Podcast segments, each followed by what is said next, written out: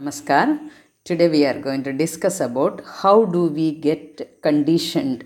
Know, many a time our mind get conditioned to various things. So today we will discuss about little about how we get conditioned. Think of the mighty elephant who can lift in excess of a ton of weight with it, just its trunk. How do they uh, uh, condition the elephant to stay in one place with a weak uh, chain? No, the people they condition them. No, the elephant when it is a baby is tied to a chain and to a strong tree. No, the baby is weak, but the chain and tree are strong.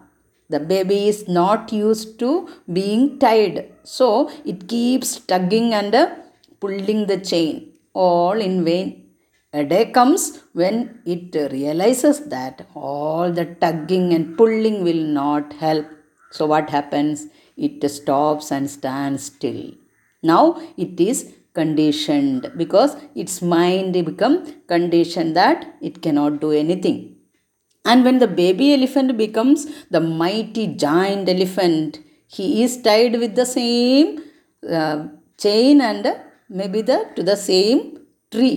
The elephant uh, could, with the one tug, walk uh, means uproot or maybe break the chain or uproot the tree and then walk away. You know, it could be free himself, but it is conditioned, so it doesn't do that.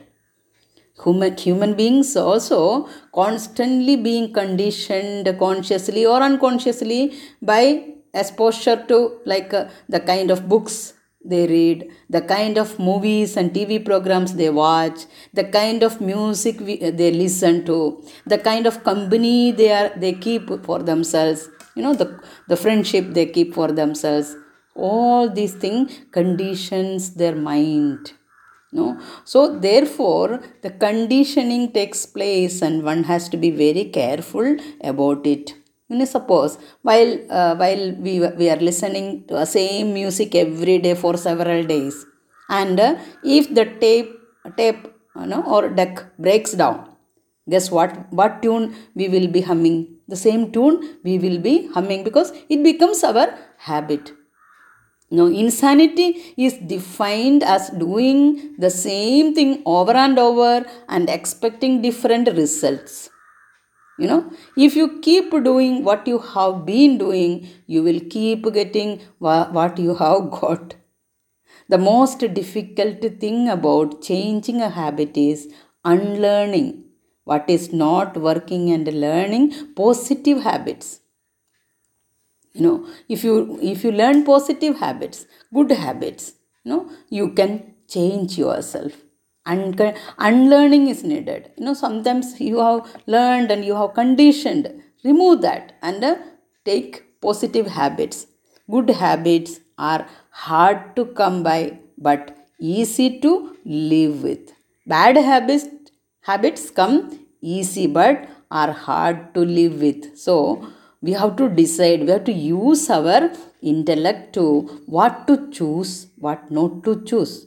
And therefore take care of what you are living with what company you are in what books you are reading what kind of movies you are watching what kind of programs you are keep watching or listening and what kind of company you are in.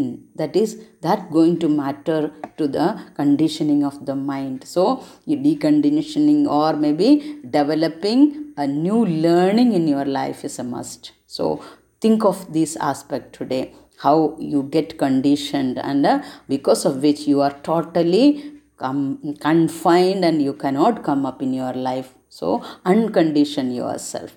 Come out be free and enjoy the life. May god bless all of you. Is the prayer from vivekananda kendra to all of you. Thank you very much. Hari om tat sat